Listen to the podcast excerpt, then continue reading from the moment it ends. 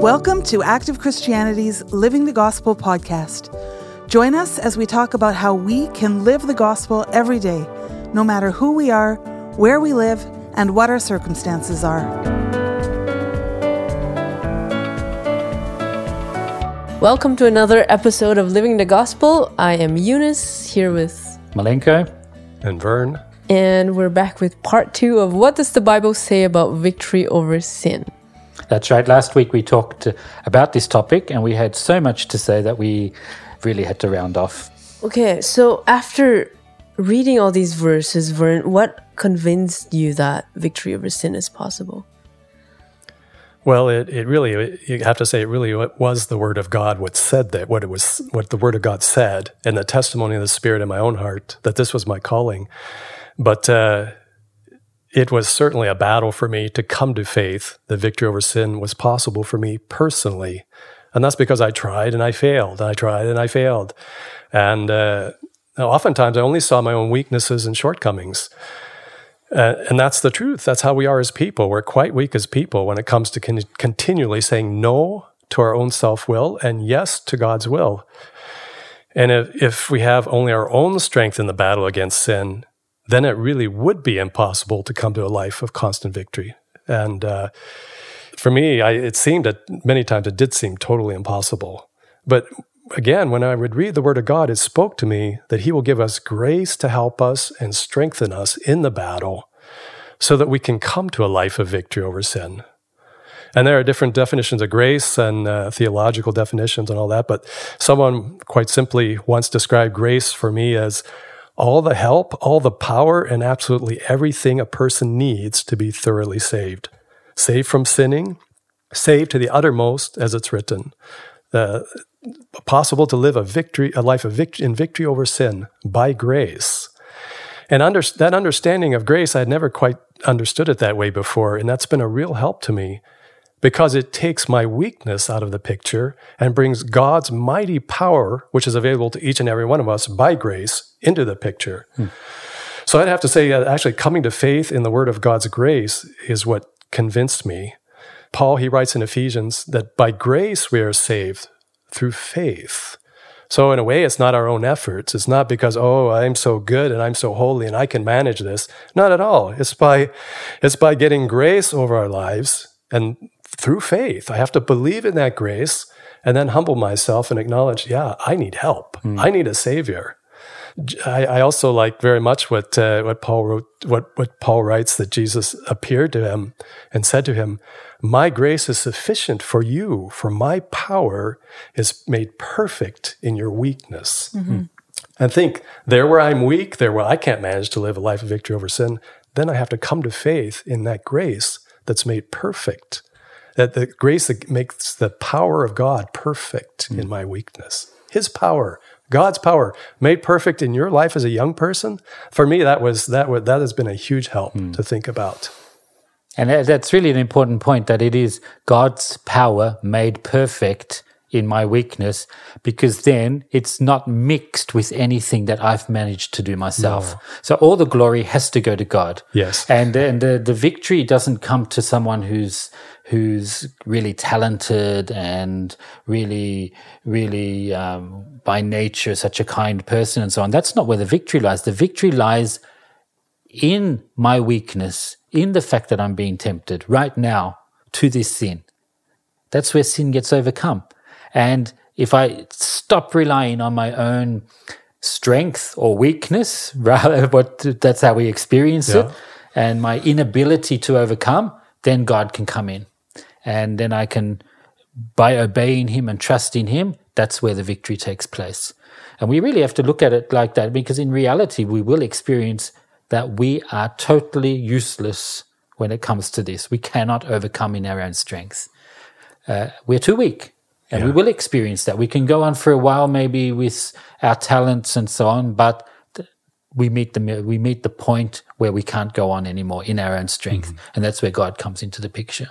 Yeah, exactly. I that's that's like you hit the nail right on the head for my for my own life personally i you know i, I believed in victory over sin and i believed in grace and uh, in that and that okay i was weak but god would be strong but I still didn't manage it until the, that day when I came face to face with my own weakness and said, You know, God, it's really impossible. It is absolutely impossible for me to live a life of victory over sin.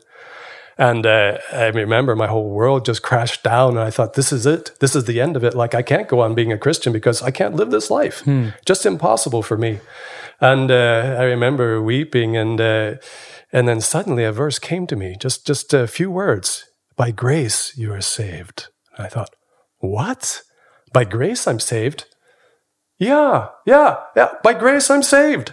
My weakness doesn't mean anything. That I can't manage it doesn't mean anything. By grace, I'm saved. And I, I, I grabbed a hold of that verse and I held it, held very firmly to it. And that verse has uh, brought me through battle after battle after battle after battle. Still the same weak, wretched creature as yeah. before but full of faith in one word of God that grace would save me. Yeah. And that grace has saved me. So, what you're saying there is that the grace is not limited to forgiveness of sin, grace goes further than that. Yes, much further. Yeah, yes. Yeah, and Titus writes about that. Right. He writes about the grace that instructs us, he says, to live a godly life. He says, uh, he says there, the grace that brings salvation and teaches us that denying ungodliness and worldly lusts, we should live soberly, righteously, and godly in the present age. That's the grace, mm-hmm. the true grace, yeah, that we're called to live in. Right. That's interesting. I was just thinking of this verse in 1 Corinthians chapter 10, verse 13. It says there, no temptation has overtaken you except such is common to man. But God is faithful who will not allow you to be tempted beyond what you are able, but with the temptation will also make the way of escape that you may be able to bear it. This verse could almost seem like we've got enough strength to overcome temptation, but and God knows that and he won't let us be tempted more than that. But I think each one of us will have to say, have to admit that there are many times in our life where we have actually come to our limits and it's been more than we are able. What do you think yes. about that, yes, I think that's a very interesting verse.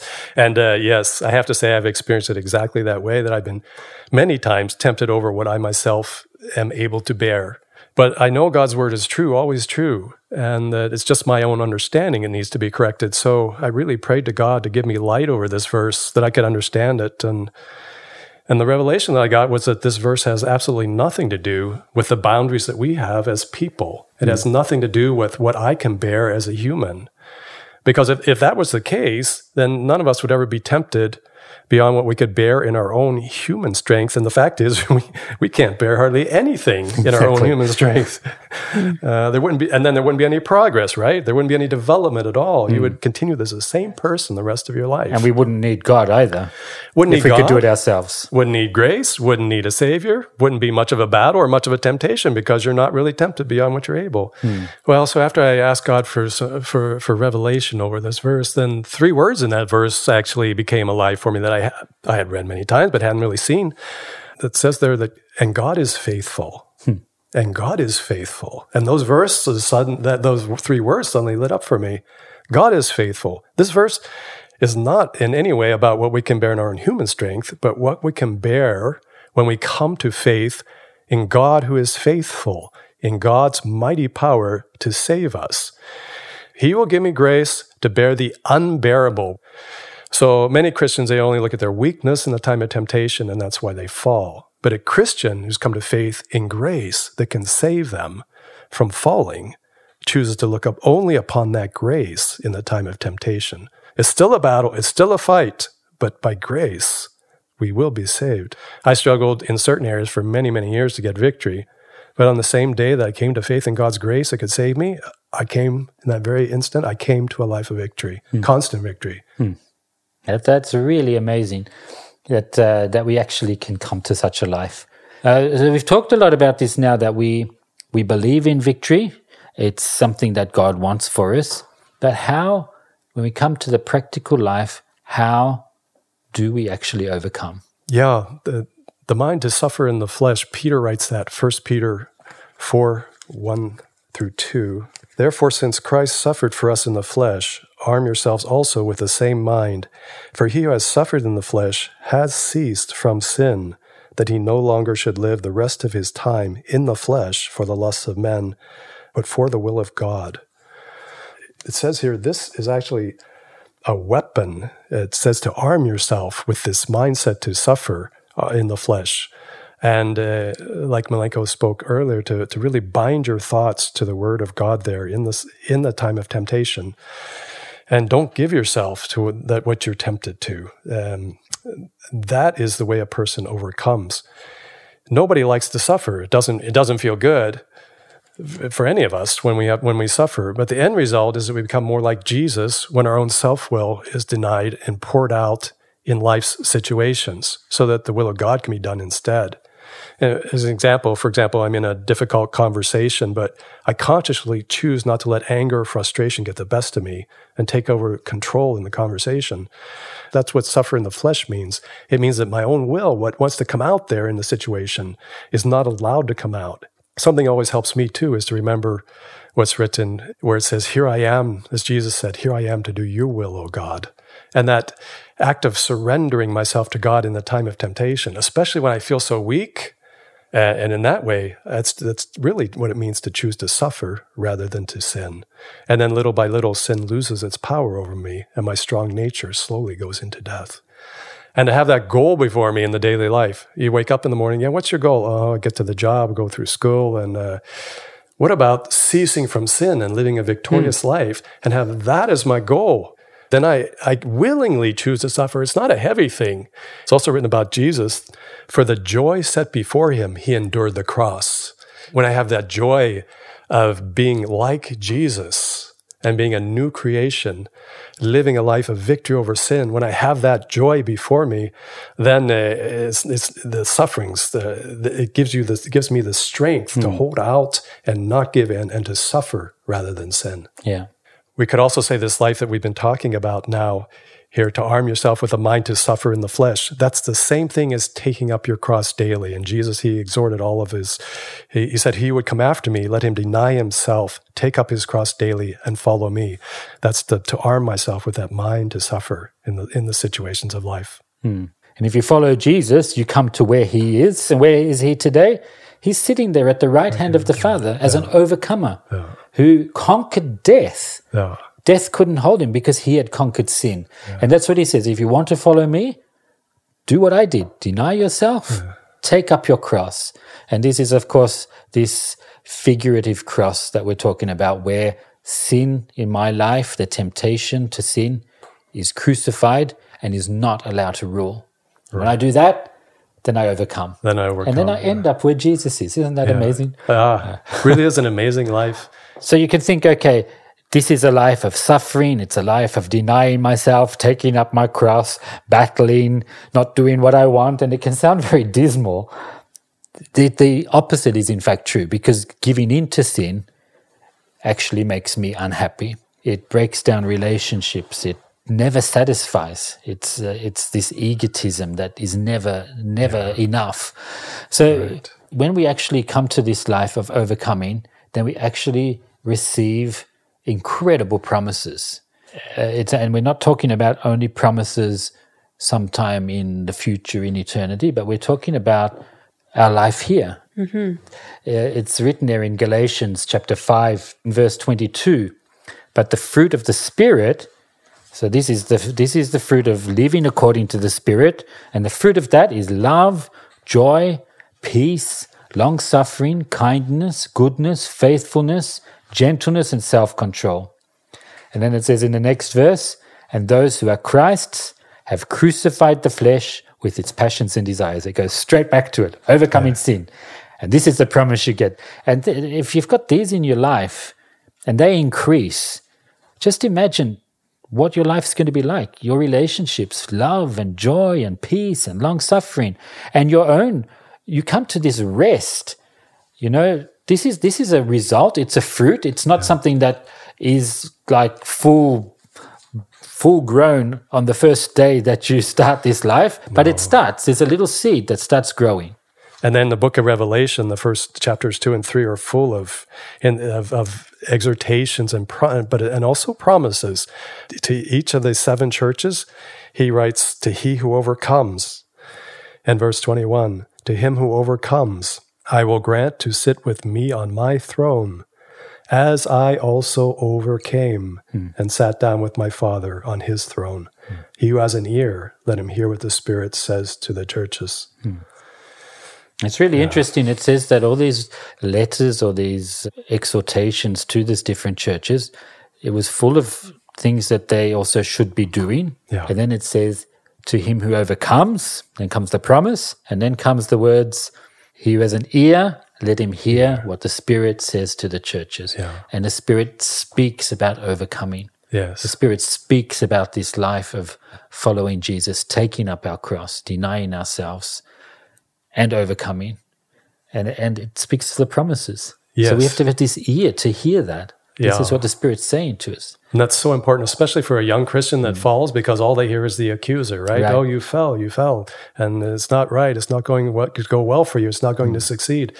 And you read these strong exhortations of some of these churches, and it's uh, you think, wow, that must have been hard to swallow. But and I'm sure it was. But then Jesus, he also comes, just as you say, Milenko. He also came with a future and a hope. Right. He who overcomes, not in his own strength, not by his own powerful own power, but by the grace that's available through faith in Jesus. He who overcomes, Yeah. he shall obtain the promises. And no matter who they were or what they'd done, the exhortation came, he who overcomes. So it's a possibility, it's there. We have to grasp it. We have to trust God, believe in Him, obey Him, and then He will give us the victory. Yes. Yeah.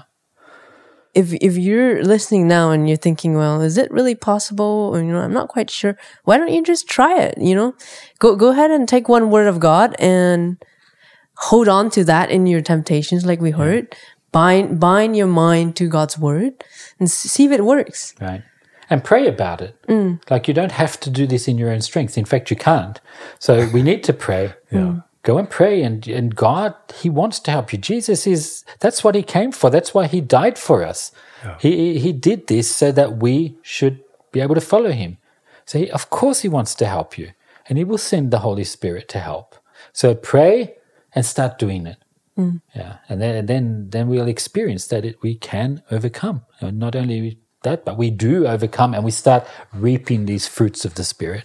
Yes, and I would say one of the things to pray for is a spirit of wisdom and revelation, so that whenever you read the word, the spirit that's in there, the spirit becomes alive for you, because that's what makes the word living mm. for me in my situations. And then when I get connection with the spirit in the word of God, then I really have a power I can draw upon, mm. something to really bind my my thoughts and my mind firmly to in the time of temptation. And I highly encourage you to underline those verses that you sense, wow, look at this. It becomes, it gets power from that verse. And uh, underline them in your in your Bible for several reasons. One is that uh, they're easy to find. Secondly, you'll see that wow, the Word of God speaks over and over about the coming to a life of victory over sin. And then if your faith is failing, pull out your Bible, find that verse. Oh, there, and it's underlined so it stands out, or it's highlighted so it stands out for you, and read it, and read it, and read it, and speak it to yourself, and speak it to yourself, and speak it to yourself until you sense, okay, yeah, my faith, I, I that's what the Word of God says. I'm going to bind my thoughts to this Word of God, and I'm going to hold fat firmly here, and I'm not going to give in because the Word of God says, and I believe in grace that can save me. And that it says that God, He is the God of all grace. That's how the Bible. Uh, that's what refers to him, the God of all grace. I, I I thought I was the weakest person on the planet, uh, and I probably was. Uh, but uh, what does that have to do when you have to deal with the God of all grace? How much grace do you need? He's the God of all grace, and that that's been a huge help to me to think think that way too. All grace sufficient for me. It's in the Word of God. I just have to lay hold of it and buy my thoughts there and fight to the bitter end, not letting go of the Word of God. On that note, I don't think we can end on a better note. So I think we'll end here. Thank you so much, Vern, for coming to the studio today. This has been an incredible encouragement for me personally. Thanks for having me. So, everybody, we wish you a really a victorious week. Go there and uh, start working with this, and uh, it will be a really good week. So, thanks, everyone. Remember to tune in next week. Until then, bye then. Bye bye. Bye. Bye.